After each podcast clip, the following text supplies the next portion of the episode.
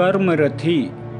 कर्म के रथ पर सवार उन कर्मवीरों की गाथा है, जो दिन रात अपने काम में तल्लीन रहते हैं। उनके बच्चे और वे खुद भूखे प्यासे रहकर अपने शरीर की परवाह किए बिना कर्मयोग की धारा में गोता लगाते हुए गीता के संदेशों के वाहक हैं। आइए इन्हीं संदेशों को सुनते हैं हमारी कविता। कर्मरथी से। धूल धूसरित काया उनकी, हाथ में कीचड़ सने हुए। धूल धूसरित काया उनकी, हाथ में कीचड़ सने हुए। ईंट महल की गढ़ते हैं वे बधे हाथ से सधे हुए। ईंट महल की गढ़ते हैं वे बंधे हाथ से सधे हुए। तन है मलिन बाल बिखरे हैं, पेट पीठ का पता नहीं। तन है मलिन बाल बिखरे हैं पेट पीठ का पता नहीं। बच्चे नंगे प्यासे भूखे भोजन का है पता नहीं। बच्चे नंगे प्यासे भूखे भोजन का है पता नहीं। कौड़ी कौड़ी गिनते गिनते कौड़ी को मोहताज हैं वे। कौड़ी कौड़ी गिनते गिनते कौड़ी को मोहताज हैं वे।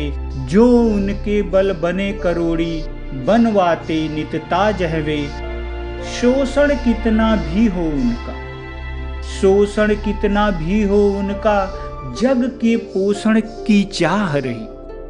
शोषण कितना भी हो उनका, जग के पोषण की चाह रही। निर्माण कार्य से डिगे नहीं कर्मरथी की चाह ही निर्माण कार्य से डिगे नहीं कर्मरथी की चाह यही। पैरों तले रौद कर मिट्टी रचते नींव इमारत के। पैरों तले रौद कर मिट्टी रचते नींव इमारत के। विनिर्माण के शिल्पी हैं वे। विनिर्माण के शिल्पी हैं वे। शिल्पकार नव भारत की। विनिर्माण के शिल्पी हैं वे।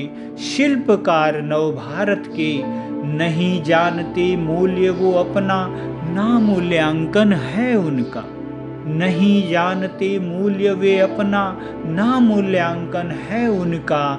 जो गढ़ते हो नींव देश का, जो गढ़ते हो नींव देश का, क्या मूल्यांकन है उनका? जो गढ़ते हो नींव देश का, क्या मूल्यांकन है उनका। इसके विषय में अवश्य सोचिएगा।